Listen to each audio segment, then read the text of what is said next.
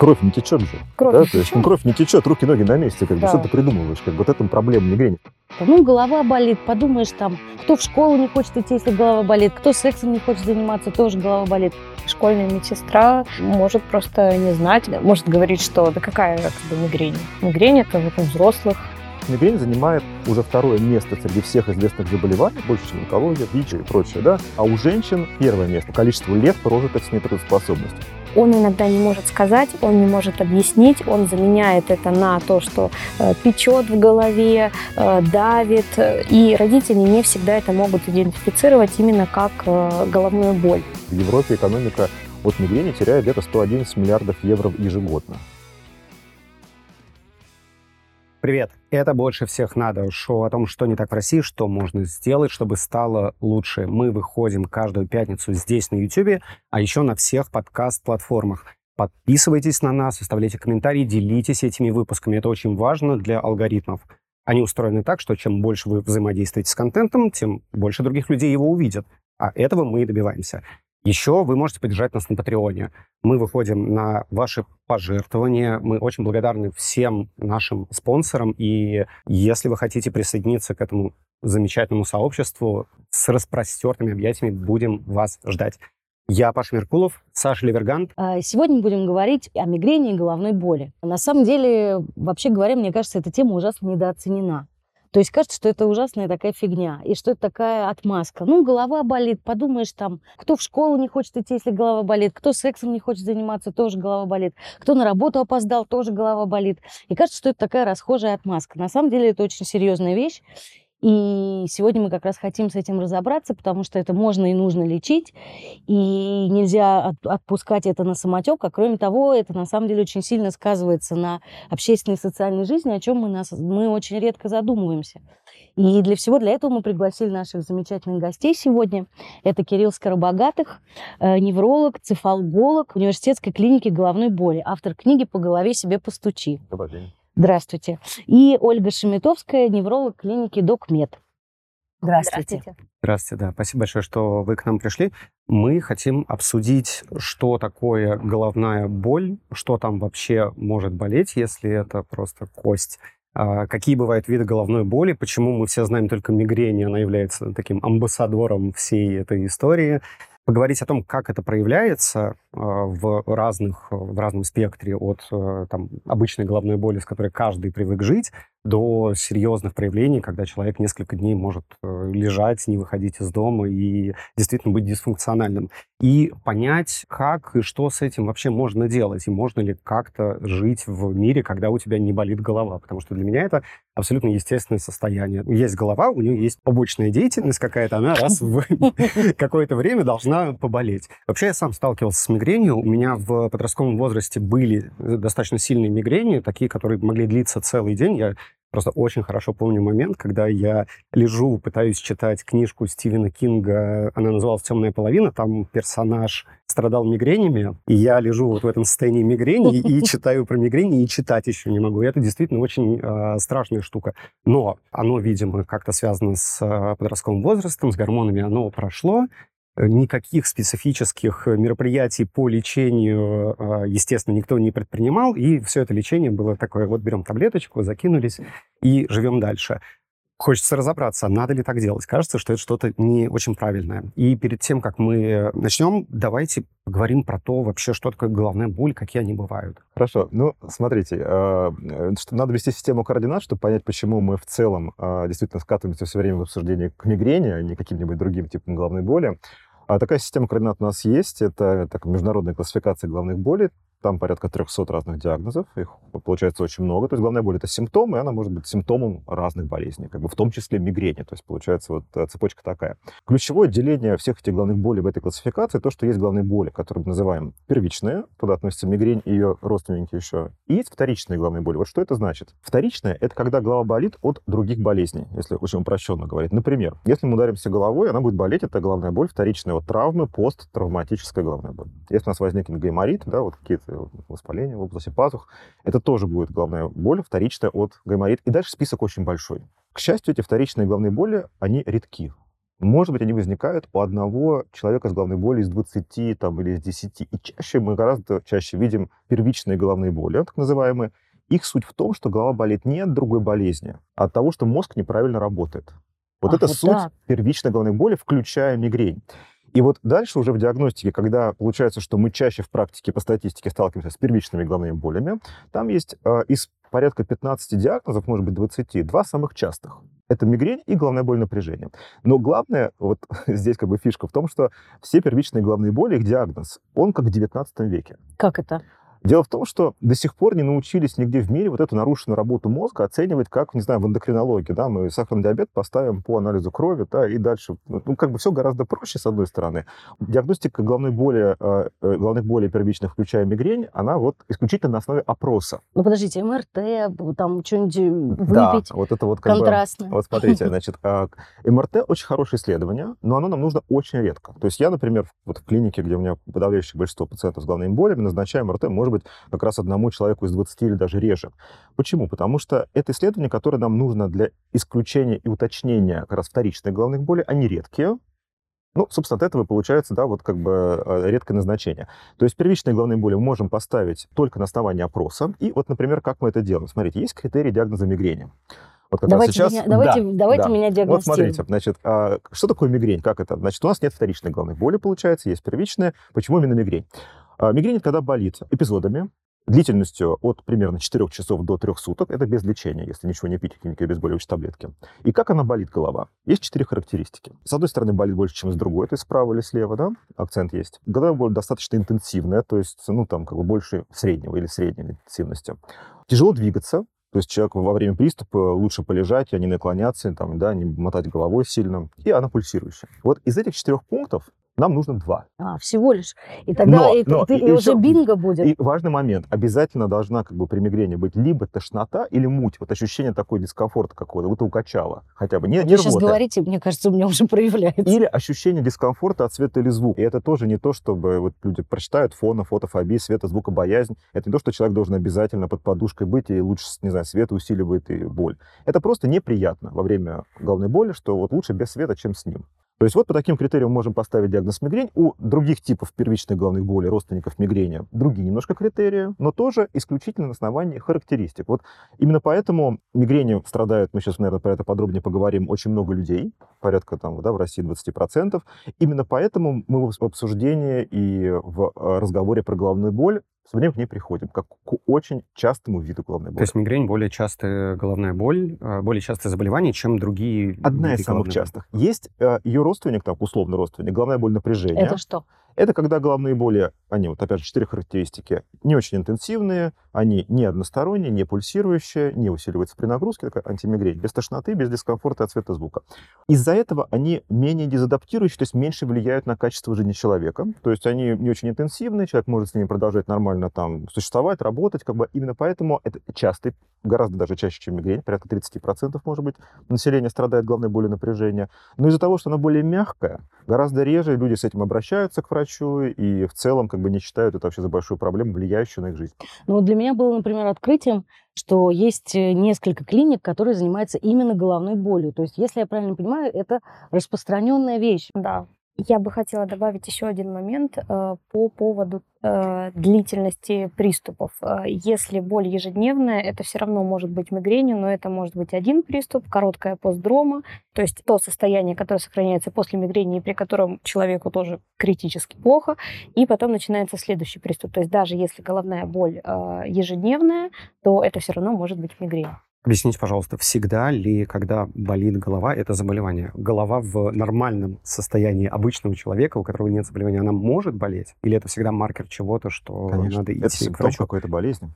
Да, поэтому как бы если у человека болит голова, ну, в целом это ненормально, потому что у нас как бы, ну, да, ну, не только у нас, вообще в мире бытует мнение, что а, головные боли — это какая-то некая, ну, данность, которая есть, там, не знаю, у соседки по лестничной площадке, на работе, да, у сотрудников, у мамы, бабушки болела, поэтому это, ну, то, с чем как бы... Ну, типа как что-то бы- нормальное. Ну, как бы да, на самом деле нет. Это- как раз и формируется такой миф, потому что это частая проблема. Ну, как бы это не делает ее не проблемой, как бы, да, не Мгм. диагнозом. То есть это какой-то диагноз, с которым нужно разбираться, потому что, по сути дела, если по-разному может течь. Речь, это головная боль, да, и мигрень, другие типы. Она может оставаться редко и не сильно влияющей на жизнедеятельность, но иногда она может, на самом деле, очень сильно влиять на качество жизни, ухудшаться и драматично ухудшаться, поэтому лучше это диагностировать. А с чем э, эти боли связаны? Это генетика, наследственность, экология? Мы понимаем это? Опять же, да, мы, как бы, когда говорим головная боль, да, мы можем на модели мигрени это рассмотреть, да, потому что, опять же, много видов головной боли, э, и мигрень, если очень просто говорить, это проблема в головном мозге, как бы, да, то есть у нас, вот, как я пациентам объясняю обычно, что такое мигрень, почему там болит вообще, да, то есть что там нарушено. Кость же. Кость же, как бы, да, как бы, как это болит. Вот смотрите, если очень просто объяснить тот маленький кусочек пазла, э, до которого, вот, как бы, да, ученые докопались, значит, у нас за боль в голове отвечает в основном такой нерв, который называется тройничный. Наверняка слышали про него, да, там без шапки будешь ходить, будет воспаляться, там, да, вот да, да, да. Да, значит, а, он у нас вот за все, что выше шеи, отвечает за боль вот здесь, как бы, то есть там стоматолог нам сверлит, нам больно, уколешь в глаз больно и так далее. Там он есть. И э, этот троничный нерв, его волокна, как корень у дерева, собираются в одну точку в головном мозге. И эта точка называется ядро троничного нерва. Как в электрической схеме, да, вот все проходит через него. И у людей с мигренью в этой зоне внезапно возникает электрическая активность. У нас же там все эти нервы общаются с электричеством, как бы вот возникает там она, и хотим мы или нет, если в этой зоне возникла активность, у человека будет ощущение боли. Почему она там возникает? Следующий вопрос. Да? А это же не постоянно, а в виде отдельных эпизодов чаще всего мигрень. К этому приводят провокаторы. Кому-то бокал шампанского, у кого-то он не выспался, у кого-то начало менструального цикла, резкое падение эстрогенов. Дальше список очень большой, то есть это провоцирует активность вот в этой зоне.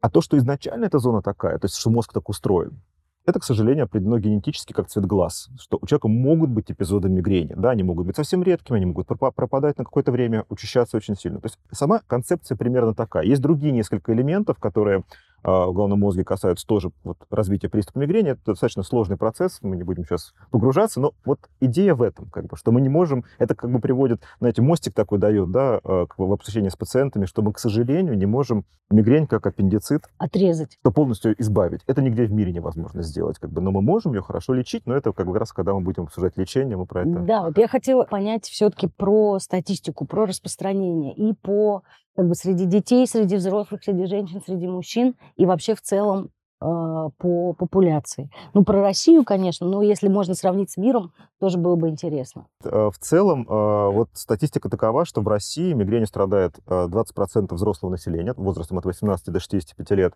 Это данные исследования 2012 года. В мире в среднем где-то около 15%.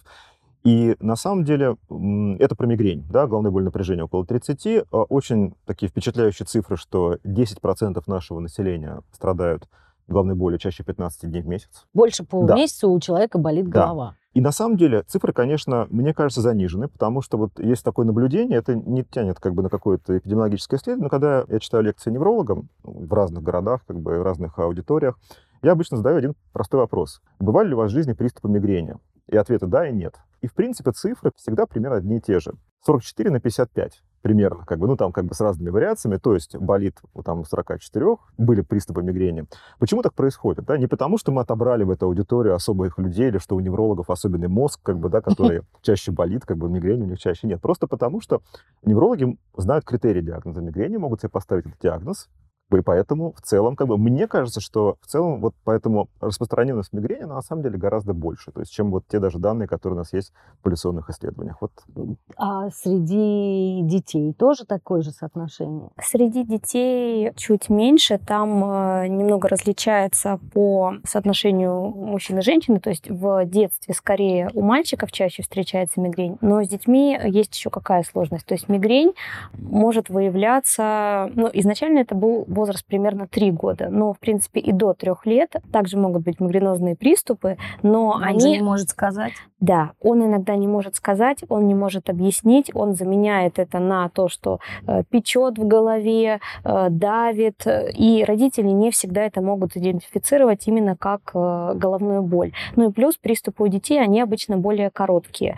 И у детей, э, у взрослых гораздо реже есть некоторые интересные эквиваленты мигрени, то есть, например, синдром Алисы в стране чудес, когда это что такое? Это очень интересная штука. Ребенок видит предметы или очень большими, или очень маленькими, и потом у него начинается головная боль. Иногда у него даже может не начинаться головная боль, но вот эти приступы, они могут длиться там от э, нескольких минут до нескольких суток. Вот. Но в таком случае мы должны исключить, конечно, разнообразные не очень хорошие вещи, вроде опухоли, но если мы ничего не находим, опять же, в данной ситуации МРТ будет нужно для исключения того, что с ребенком происходит что-то действительно очень плохое. И если мы этого не подтверждаем, то ну, чаще всего мы просто ждем оно пройдет. А я слышал, что очень часто начало мигрени приходится на пубертат. Это заблуждение или это правда? Может гораздо раньше, то есть в среднем с двух-трех лет может, но в таком случае приступы будут, э, они могут быть от получаса, они достаточно часто завершаются рвотой, то есть у ребенка происходит рвота, и после этого головная боль проходит. Вот. Ну, то есть они немного другие, не такие, как у взрослых. Но, в общем, гораздо раньше.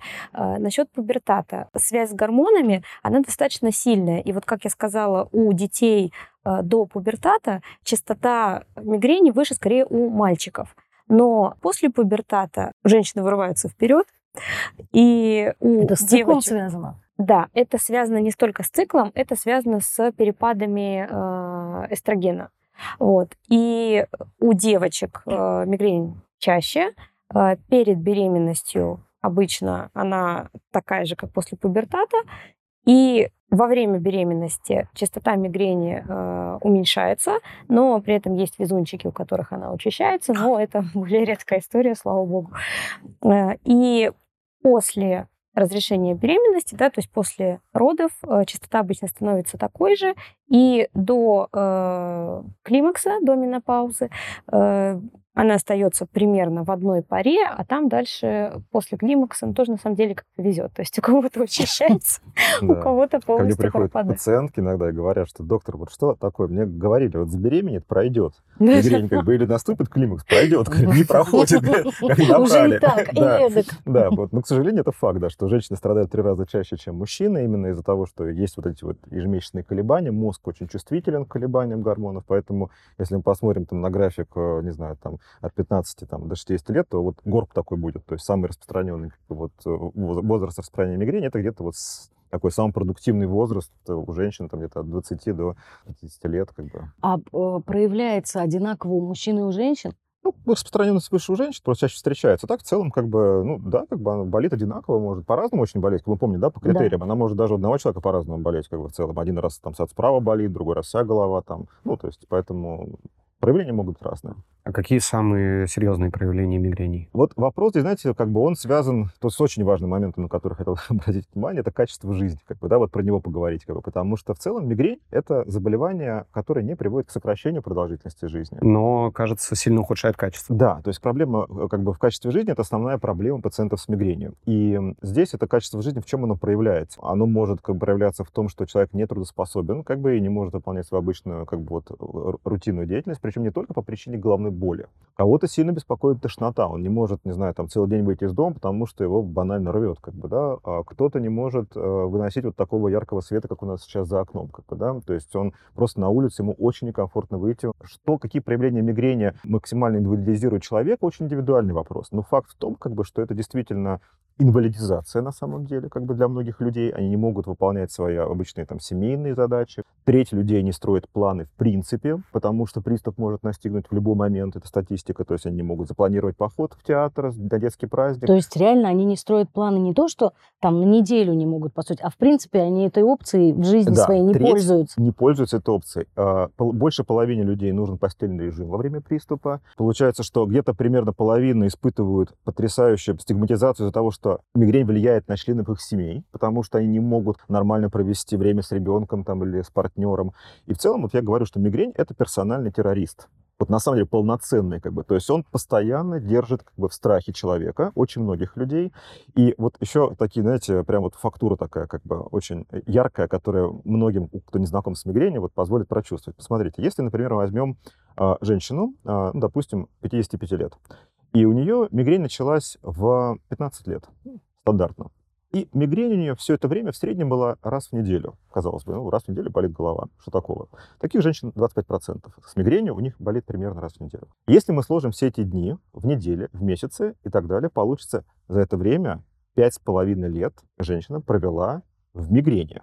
Пять с половиной лет. То есть это потрат... утраченное время Это из утраченное жизни время, выкинутое. да. И вот Всемирная организация здравоохранения раз в несколько лет публикует такой специальный как бы отчет и анализ по как раз показателю количества лет, прожитых с нетрудоспособностью среди всех известных неинфекционных заболеваний. Потому что это очень важный показатель, не просто смертность, заболеваемость, а вот именно нетрудоспособность, потому что это колоссальное влияние на здравоохранение, на экономику. И вот мигрень занимает уже второе место среди всех известных заболеваний, то есть больше, чем онкология, там, ВИЧ как бы и прочее, да, казалось бы, такие на слуху заболеваний. А у женщин э, до 49 лет первое место, вот поэтому нетрудоспос... по количеству лет, прожитых с нетрудоспособностью. Поэтому, казалось бы, да, но мигрень, вот к вопросу, да, которым мы начинали, что такое заболевание, ну, казалось, ну, Казалось болит бы, голова, ерунда да. какая-то, да, ничего себе. А посмотришь, сколько человек из этого теряет, сколько теряет его окружение, родственники и все, кто с ним взаимодействует, конечно, волосы дымом встают. Как бы. Сейчас, значит, ненадолго феминистки войдут в чат. Э, Значит, э, дело в том, что в последнее время появились э, вот такие данные, что в принципе мигрень достаточно долго не изучали, потому что в большей степени э, эта проблема беспокоила женщин. Ага. Вот, что если бы она беспокоила мужчин в большей степени, то ее бы начали изучать гораздо раньше. Забавно. Да. А в принципе, почему сейчас действительно начали изучать? Раньше не было таких проблем, или мы сейчас больше, условно говоря, работаем головой, и поэтому нам важнее ее состояние, а раньше в поле пашешь ты с головной болью, без головной боли, КПД у тебя примерно Мгм. такой же. Ну, как бы, если действительно такой вопрос э, такой актуальный, да, вот, казалось бы, мигрень это всегда вот что, ну, если мы литературу читаем, да, какие-то салоны, как бы, барышни там, да, Нюхательные света. соли чуть что, Ну, что-то из такое, да. редикюля достают. Это да. как бы, ну, на самом деле, мигрень, конечно, она у любого человека была, да, и тот, кто как там работал в поле, на заводе, там, работал головой, ну, просто действительно это ну, терпели, что еще можно представить себе, да, то есть, скорее всего, а то, что это стало в последнее время так эм, заметно, мне сложно ответить на этот вопрос. Почему? Как бы, ну, наверное, потому что люди стали больше обращать именно на качество жизни, с одной стороны, раз, и второе, что сами системы здравоохранения, они как бы тоже начали оценивать, а вот м, за счет чего они теряют деньги, да, за счет чего экономика теряет деньги. Оказалось, что за счет заболеваний, типа мигрени или боли в спине, которые в целом, как бы, вот,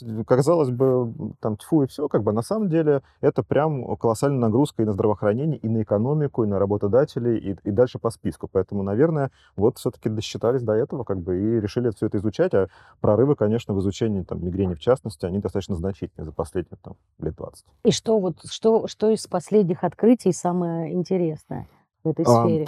с- Смотрите, значит, ну, в целом, во- во-первых, стало понятно вот последние 20-30 лет, что мигрень это не про сосуды, а про мозг. И стали, Хотя Как- многие до сих пор думают наоборот. ну, как бы да, к сожалению, как Да. бы, но в целом это вот про мозг. И а, в результате исследования стало понятно, что а, какие специальные химические вещества у некоторых людей отвечают за приступ мигрени. То есть э, не у всех, но у части. Э, и вот эти вот химические вещества, одно из них имеет такую аббревиатуру, четыре буквы CGRP, по перевод на русский, кальцитонин генродственный пептид. Это на самом деле достаточно значимое открытие, за которое там дали несколько важных премий, э, таких международных. У людей с мигренью вот это вещество химическое в головном мозге повышается и как ручка громкости. Чем его больше, тем больше боли, чем меньше, тем более меньше. И это позволило разработать специальную терапию, такую целенаправленную, таргетную, которая может его выключать. То есть мы получили инструмент, который не действует, знаете, как вот, не знаю, любая обезболивающая таблетка, условно, да, там может действовать как бы там вот на все, на любую боль. Э, Или препараты, которые позволяют снизить число дней с мигренью, они тоже были очень, это называется, неспецифичные, то есть они как бы были не только там, да, там, не для мигрени были разработаны. А здесь мы получили препараты, которые вот прям целенаправленно выключают то, от чего у некоторых людей, у многих на самом деле, мигрень возникает. Когда вы говорили про диагностику, вы сказали, что э, МРТ это на крайний случай, чтобы исключить, а вообще это метод опроса, то есть это разговор с пациентом. Как врачи совершенствуют вот эти способы вытянуть из пациента эту информацию? Потому что сложно сформулировать, ну, человеку сложно понять. Вы когда перечисляли симптомы, я так на себя примеряю, вы говорите пульсирующий. Я думаю, пульсирующий, да, вроде пульсирует, а вроде бы и не пульсирует. А в час дня пульсировало, а в три вроде уже не пульсирует. Вот мне интересно, как врачи, э, врачам же надо, получается, еще и про образ жизни понять. Там человек сидит целый день перед компьютером, или он там действительно землю пашет. Это важно? на это есть очень простой ответ. Нужно, чтобы просто у врача был нормальный прием по 60 минут. М. И если это будет так, то он успеет все спросить, болит, он э, э, успеет э, действительно войти в доверие к человеку, настроить с ним действительно хорошую коммуникацию, чтобы они нашли общий язык, на котором им обоим будет понятно, как именно протекает у него то или иное заболевание. Здесь я бы хотела опять упомянуть о детях. Я и детский, и взрослый невролог, и ну, Сейчас так получается, что детей в моей практике больше. И детям, кстати, МРТ при головной боли назначается чуть чаще, потому что одним из показаний э, к МРТ у детей является то, что мы не можем провести неврологический осмотр, ну, например, потому что ребенок совершенно не идет на контакт, потому что, предположим, он может быть э, очень измучен там, головной болью, и качественный неврологический осмотр мы провести не можем. Соответственно, представление о том, что на самом деле у него там есть, мы не имеем. Второй момент, э, ну, это так достаточно спорно, но если головная боль возникает в возрасте до 6 лет, то это тоже является показанием к МРТ. Э, многие к этому относятся скептически. Я скажу честно, что если, например, я могу вступить с ребенком в контакт, осматриваю его, вижу, что в неврологическом статусе все в порядке, что это прям вот четко соответствует критериям мигрени, я, наверное, скорее не э, отправлю. А, ну, потому что, опять же, для ребенка МРТ э, младше 6 лет, ну, это наркоз. А, это наркоз. Это наркоз, потому что ребенок не пролежит 30-40 минут в аппарате.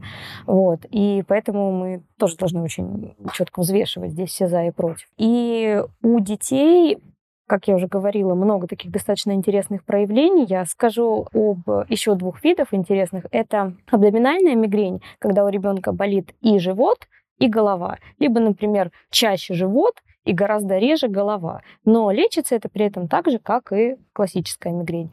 И еще, ну это как бы как эквивалент мигрени, то есть он э, непосредственно не, не относится к ней, но это синдром циклической рвоты. То есть когда у ребенка в какое-то определенное время начинается многократная рвота, также может быть тошнота, также могут быть вот те же проявления, как при мигрени, то есть э, э света, звукочувствительность, и потом, значит, это все просто прекращается. Это тоже считается вот, э, эквивалентом а, мигрени. Выглядит это очень страшно, когда ребенок 15 раз вырвал, вот, потом, значит, раз там прошла неделя, он, значит, еще тоже проснулся, еще 15 раз вырвал. И, конечно, родители в ужасе приходят и говорят, что нам, наверное, МРТ, наверное, у него что-то ужасное. И вот в этом случае мы говорим, нет, нет, здесь, в принципе, все понятно, то есть э, это синдром циклической работы, вот, это лечится, и это проходит. Интересно, что даже колики в последнее время считают да. эквивалентом да. мигрени.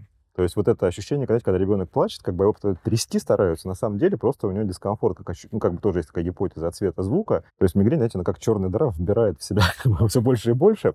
Вот. А возвращаясь к вопросу о диагностике, вот о тех симптомах, которые как бы нам сложно оценить и пациенту сложно оценить, тут еще есть два а, таких э, элемента. Первый про детей. То, что я иногда прошу детей, когда они не могут описать свою головную боль, нарисовать ее.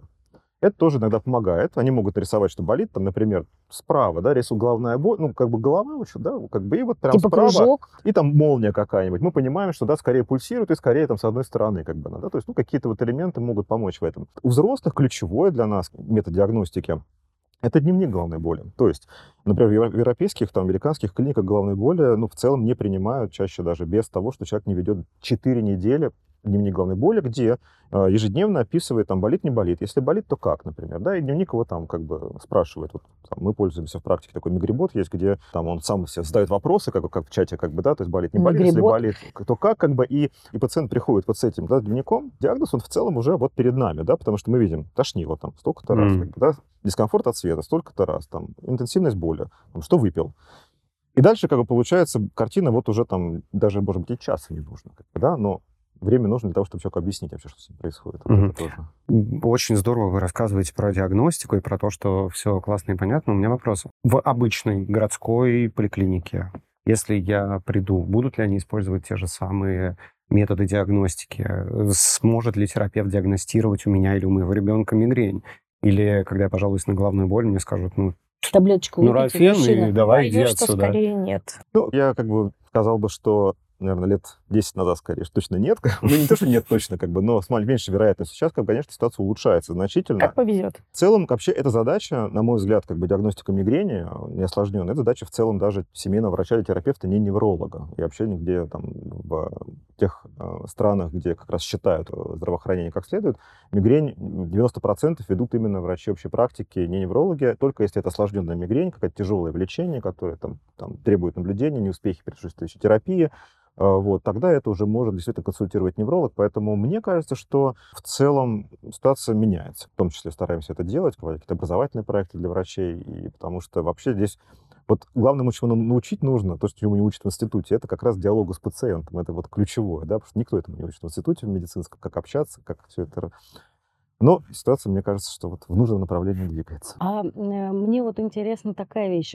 Я понимаю, что могу себе представить, как физически она воздействует э, на, на человека, а психически и, псих, и психологически личность может измениться э, человека, если у него частые мигрени. Он более какой-то там задерганный или, я не знаю, наоборот, мрачный. Ну, как при любой хронической боли, в общем если она то часто. Есть как, то есть доктор Хаус встает перед, перед глазами, мрачный, там, которого все время мучила а, боль. Там в чем как бы э, идея? В том, что есть, знаете, заболевания, которые в медицине называются коморбидные. Вот что значит этот термин? Это значит, что они встречаются вместе чаще, чем просто статистика. Вот для мигрени много таких вот заболеваний, которые с ней часто вместе встречаются, но два самых главных — это тревога и депрессия. То есть, видимо, есть какие-то общие биологические механизмы, нейрохимические в головном мозге, которые, в общем-то, являются общими и для развития мигрени, и для развития тревоги тревоги, депрессии. Поэтому, когда возникает, скажем так, мы когда видим частую мигрень, часто встречаю ну, там, больше 15 дней в месяц, то гораздо чаще мы встретим там и депрессию, и тревогу. И именно, кстати, поэтому иногда, знаете, есть такой э, миф, что мигрень — это психосоматика. Да. Mm. На самом деле, конечно, нет. Это неврологическое заболевание, да, поражение головного мозга, изменение его. Но просто из-за того, что часто встречаются при частом мигрени а, тревога, депрессия, это все вместе, как бы, да, человек... А если начать лечить депрессию, ты можешь вылечить мигрень? К сожалению, полностью нет, но облегчить можно, потому что вот тревога, депрессия, они еще являются теми а, факторами, которые ее разгоняют и учащают. То есть, убрав их и полечив их как следует, мы качество жизни пациента улучшаем в плане как раз тревоги и депрессии. Ну и по... кроме этого мы улучшаем состояние с мигренью. Оно, конечно, остается в организме, но может стать реже, если эти факторы риска убрать. Я хотел понять про стигматизацию. Мы начали об этом говорить, и для меня она казалась совершенно неочевидной. Но вот пока мы говорили, я, в общем, как будто бы понял, о чем идет речь, э, там, на примере головных болей от э, излишнего употребления алкоголя. То есть ты уже не можешь себя заставить пойти к врачу, потому что ну, как будто бы стыдно. Как проявляется эта стигма? Ну, а как она проявляется? Есть несколько как бы, да, элементов. Первое, это, например, на работе. У человека болит голова, мигрень, как бы, да, достаточно часто. И в ряде случаев он просто не может прийти на работу и об этом говорит руководителю своему. И по статистике есть уже исследование, что только 20% работодателей считают это уважительным поводом не прийти на работу из-за мигрени. Причем, если ты скажешь, что у тебя болит горло, ну окей, там, будь дома, как бы, да. Mm. Поэтому многие люди приходят на работу с головной болью. Это называется уже презентеизм, как бы, да, то есть это когда человек не, ну, пришел, дошел до работы, как бы, в итоге, но все равно он как бы страдает там. И здесь, опять же, как бы он... И не работает нормально. И, и как бы он не может, у него голова не варит. То есть как бы не просто болит голова, да, он не может ничего синтезировать какую-нибудь, да, продукцию как бы своей головой, как бы в итоге. И вот таких людей в 16 раз больше, чем тех, кто просто не пришел из мигрени. То есть мы можем представить себе, да, какой там просто вот эпидемия тех людей, которые там сидят в Москва-Сити, там, да, ну, на таких должностях. Да, но ни в, одной, ни в одной, при этом, мне кажется, компании да никто тебе не даст больничный ну, из-за мигрени. И... Или никакой э, кадровик не скажет, ну да, чувак, сиди там. Конечно, да. И люди как раз чувствуют здесь, что они какие-то не такие, кто не говорит голова, они себя винят в этом. Другой элемент — это дома, как бы, да, то есть хорошо, что если партнер понимает, да, что это мигрень, что это так тяжело, но могут быть и другие ситуации, да, и в целом человек с мигренью чувствует себя... Что ну, прохлаждаешься, не, да? Ну, никаким, он не может с ребенком пойти поиграть, там, не знаю, может с ребенком пойти на какое-нибудь мероприятие детское, потому что болит голова, он просто не может, и... но тут тоже начинаются конфликты, конечно, человек чувствует себя не таким, конечно, это стигма, как бы, да, которую в целом, ну, вот, нужно объяснять и вот всем обществу и человеку, что это просто как болезнь, которую можно лечить, которую как бы можно сделать жизнь лучше. Ну вот, а что мы могли бы делать э, работодатели? Я уже себе представляю, что я прихожу в офис, там висят плакаты. Заболела голова, вот у нас кабинет диагностики, иди и перестань тут тратить наши деньги с больной головой. Ну, Есть какие-то, может, программы? Как, как к этому подходить вообще Да, правильно? подходить к этому, во-первых, это нужно проявить первый элемент решения проблемы и обозначить, что она есть как бы. Хотят того работодатель или нет, 20% у них людей с мигренью. Ну, просто это статистика, это плюс-минус, как бы они там есть. То есть 10% тех, у кого болит голова больше 15 дней в месяц. Поэтому первое нужно принять, что это так и есть, а второе нужно как-то ну, этим людям жизнь сделать легче. То есть понятно, что их беспокоит свет, звук, пока не подействует таблетка, поэтому open space и вот этот яркий свет нужно как-то сделать буквально 3 метра квадратных комнату мигрени, как бы, да, не знаю, темную, где человек полежит, там в течение там, получаса подействует таблетка, он будет счастлив и будет, не знаю, там...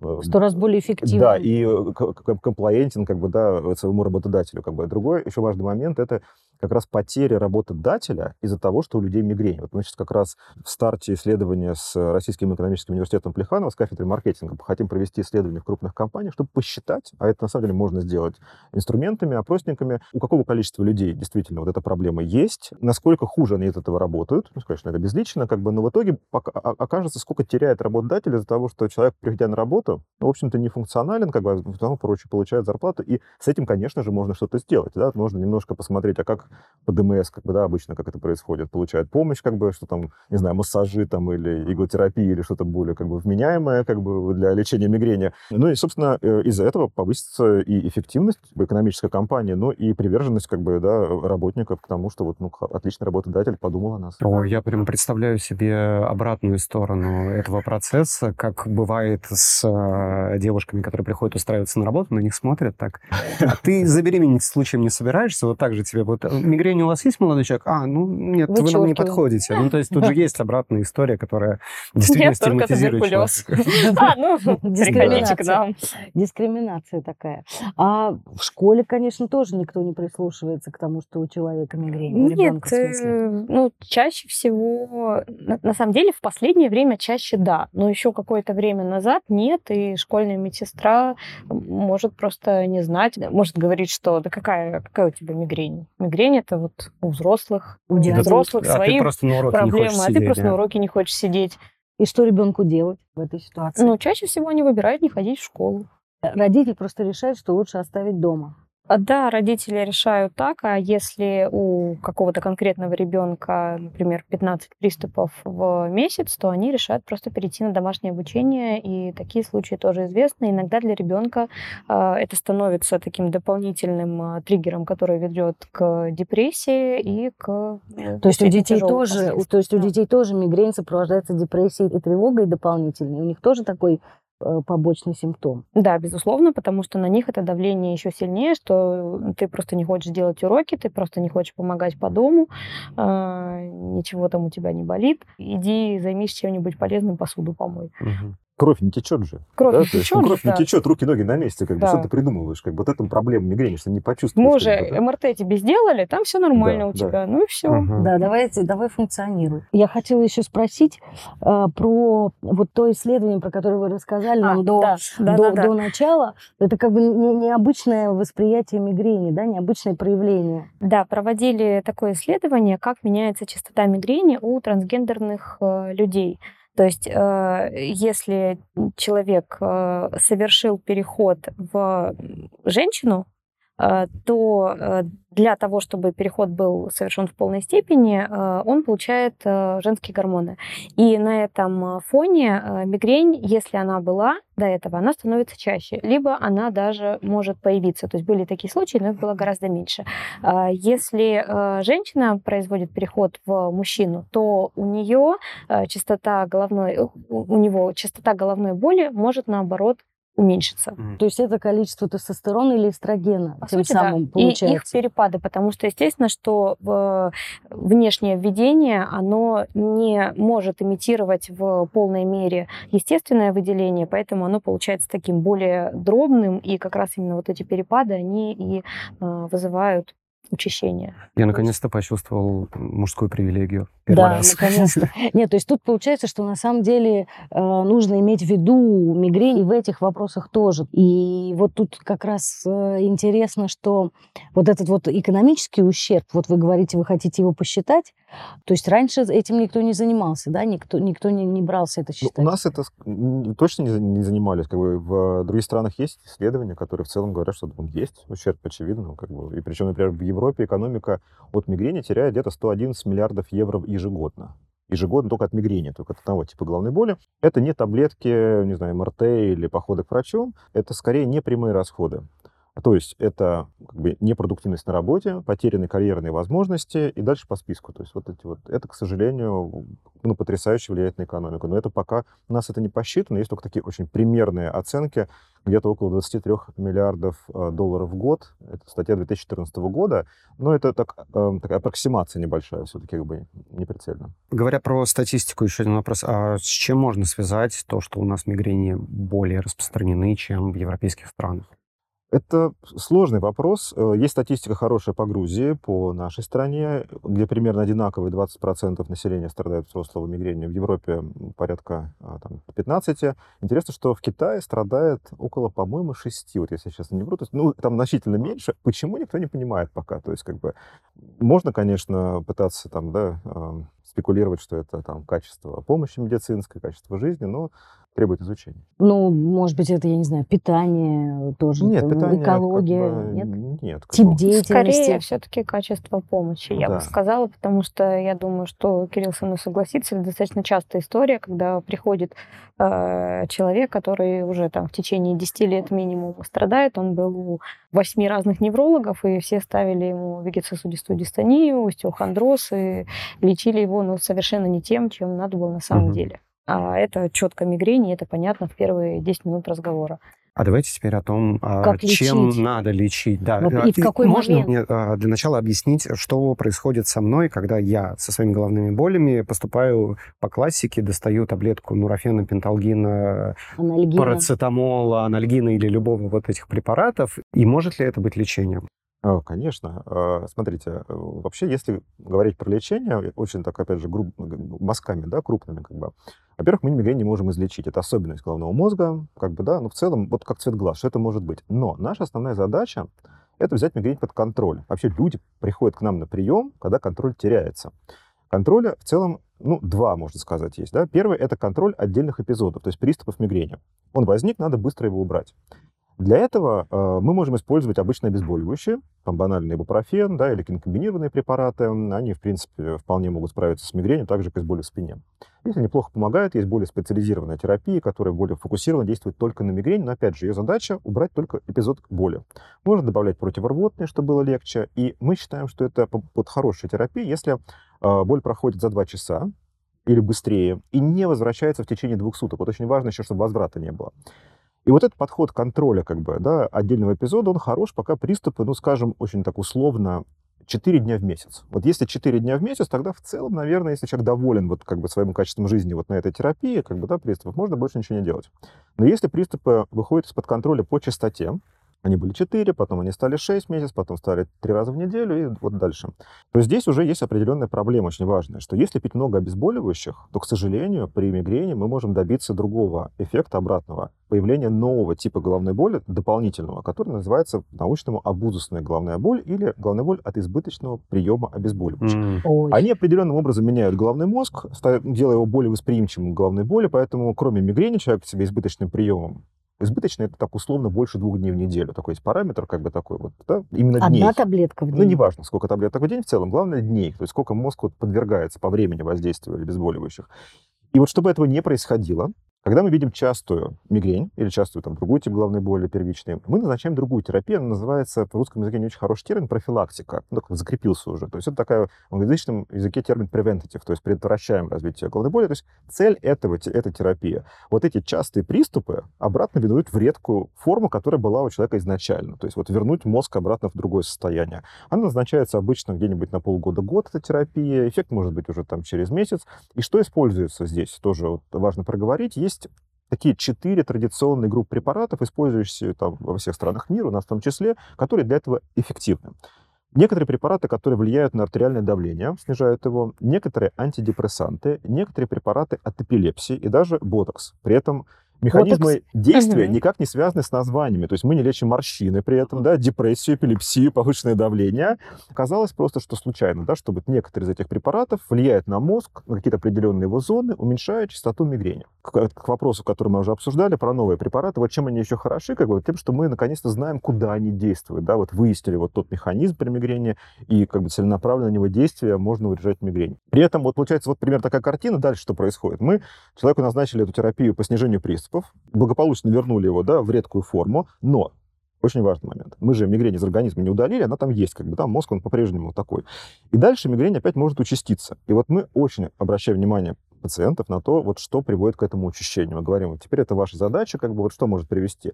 Это мало физической активности, избыточный вес, курение, почему-то храп. И вот про тревогу и депрессию мы уже сказали, да, что они тоже являются катализаторами мигрени. А храп-то при чем? Не знаю, не могу сказать. Ну, как бы, ну, это статистически есть, как бы. Там есть и другие элементы, как бы, например, там плохое устранение приступа. То есть, если человек пьет таблетку, она не до конца у него боль проходит, как бы, это тоже ведет вот к учащению. Или М. опять же, про избыточный мы уже сказали прием. То есть вот есть некие элементы, которые нужно контролировать и следить за ними. То есть вот, вот это как бы такими грубыми мазками, вот что мы можем сделать, да, там. А дальше уже идут вот этот fine-tuning, там как бы и препараты, и вот. Я хотела бы еще дополнить, что вот, ну, как э, Кирилл сказал, у нас есть три блока, да, по которым мы лечим мигрень. То есть первое это поведенческая терапия, терапия приступа и профилактическая терапия. Ну, про профилактическую терапию уже все вот э, прям идеально рассказали. Я бы хотела немножко добавить про поведенческую и про терапию приступа. А, Поведенческая терапия, то есть э, один из самых важных моментов, это понимание того, что ничего ужасного с вами происходит, и не- нужно продолжать э, череду исследований. Ну, То есть там, а давайте сделаем еще УЗИ сосудов, а давайте еще МРТ сделаем, а может быть нужно сдать на какие-нибудь аллергены. Да, э, это регулярная физическая нагрузка, но это, в принципе, всегда и всем полезно. Э, Вот. И ведение дневника головной боли, безусловно, чтобы понимать про терапию приступа. Я добавлю, что э, здесь вот есть несколько распространенных э, ошибок, э, которые допускают практически все вот при лечении самого приступа. Это попробовать переждать головную боль и принять таблетку тогда, когда уже совсем станет плохо. Это неправильно и важно принять обезболивающее в самом начале приступа. То есть как только начала болеть голова, вы сразу принимаете. Потому что чем больше вы ждете, тем меньше вероятность того, что она этим препаратом купируется. Потому что включаются там дополнительные механизмы э, центральной сенситизации, да, которые эту боль усиливают. Это первый момент. И второй момент. Хочется принять как можно меньшее количество препарата. То есть, значит, вот там, если это Половиночку. ибупрофен, а давайте мы половиночку там от 200 миллиграмм примем, и вот почему-то оно не помогло, значит, мне ибупрофен не помогает. Нет, это не так. То есть, ну, например, там для того же ибупрофена это дозировка там 400-800 миллиграмм. И то есть вы сразу принимаете эту дозировку, запиваете ее большим количеством воды, и тогда, если она не помогла в течение нескольких приступов, то тогда мы уже можем делать вывод, что да, нам не помогает ибупрофен. Вот. То есть в самом начале приступа достаточную дозировку и запивать водой. Вот это очень важные моменты, и иногда только на соблюдении их э, уже становится легче взять. А вот, например, есть тоже предрассудок, что детям вредно обезболивающее, все такое, а детей как лечить? Детям вредно не ходить в школу 15 дней в месяц.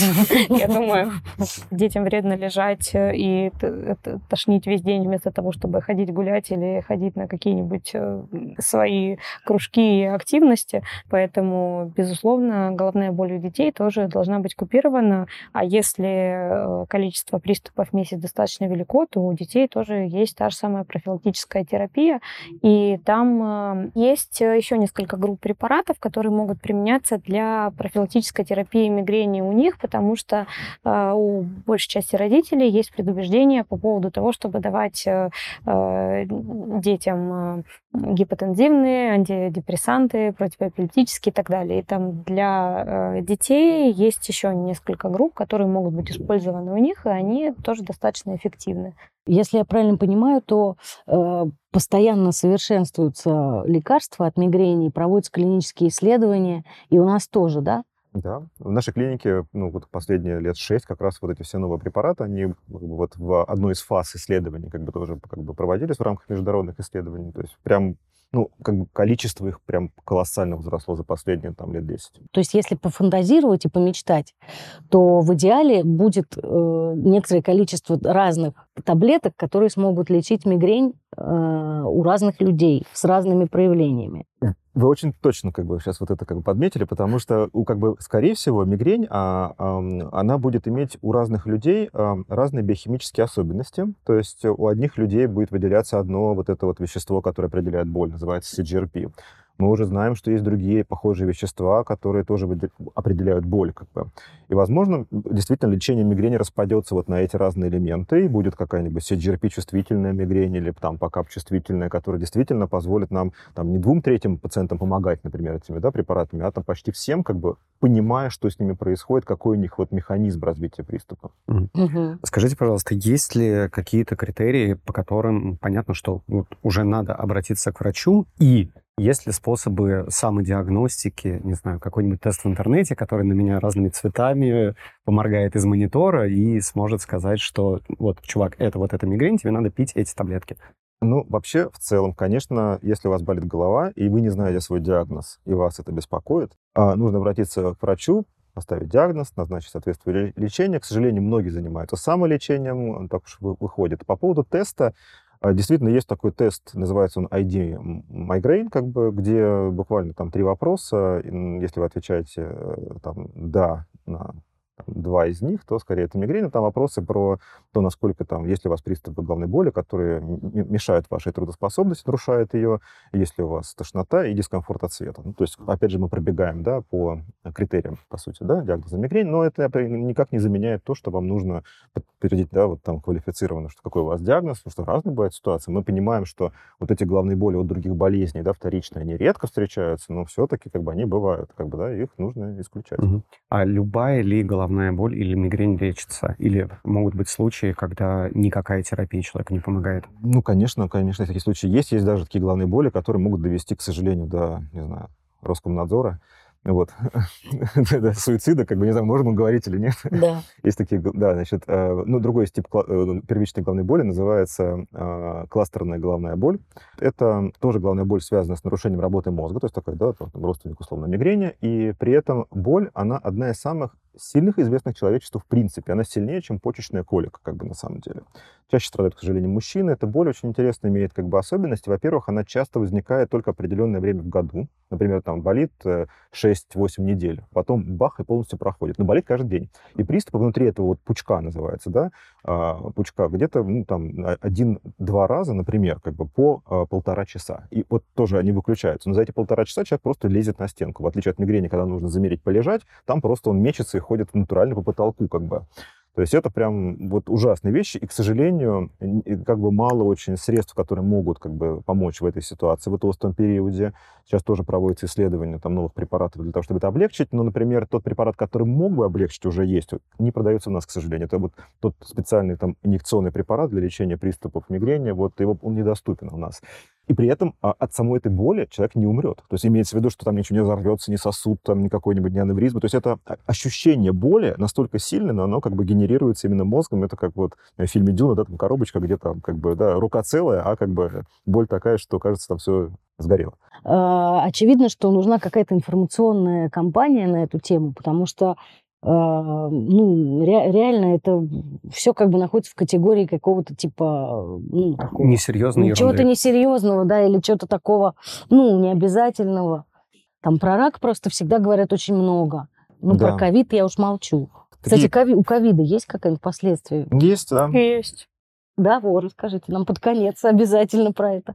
Э, именно последствия в плане да, головной, в плане головной боли. В да. плане головной боли, да, есть э, даже отдельный термин постковидная э, головная боль.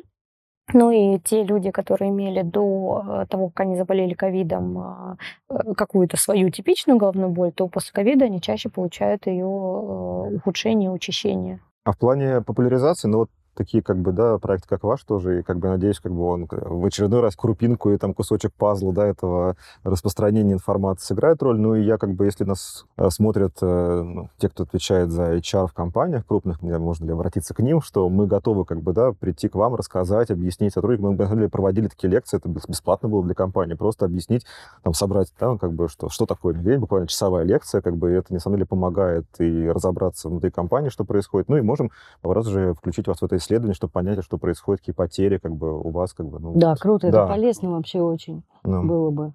Вообще в целом нужно относиться к людям э, с головной болью, с мигренью в частности, как э, как бы понять их страдания, то есть немножко проявить эмпатию, и, э, потому что боль, она очень индивидуальна. 10 баллов из 10 ваши, как бы, и 10 из 10 как бы, другого человека, они совершенно могут быть несопоставимы, и поэтому мне кажется, что если люди будут как бы, вот на такой позиции стоять, то э, всем будет гораздо комфортнее, и мы быстрее как бы, ну, как бы придем к каким-то ну, положительным результатам в мигрени в частности. Я бы, наверное, хотела добавить немножко о детях еще, э, что когда ребенок начинает страдать головной болью, то помимо того, что он познает, что такое страдание в очередной раз, вот, что и, может быть, это отражается на его последующей жизни, у него появляется еще и паттерн реакции на то, что у него э, что-то не так. То есть паттерн реакции на боль. И здесь я бы хотела, наверное, обратиться к родителям и сказать им, что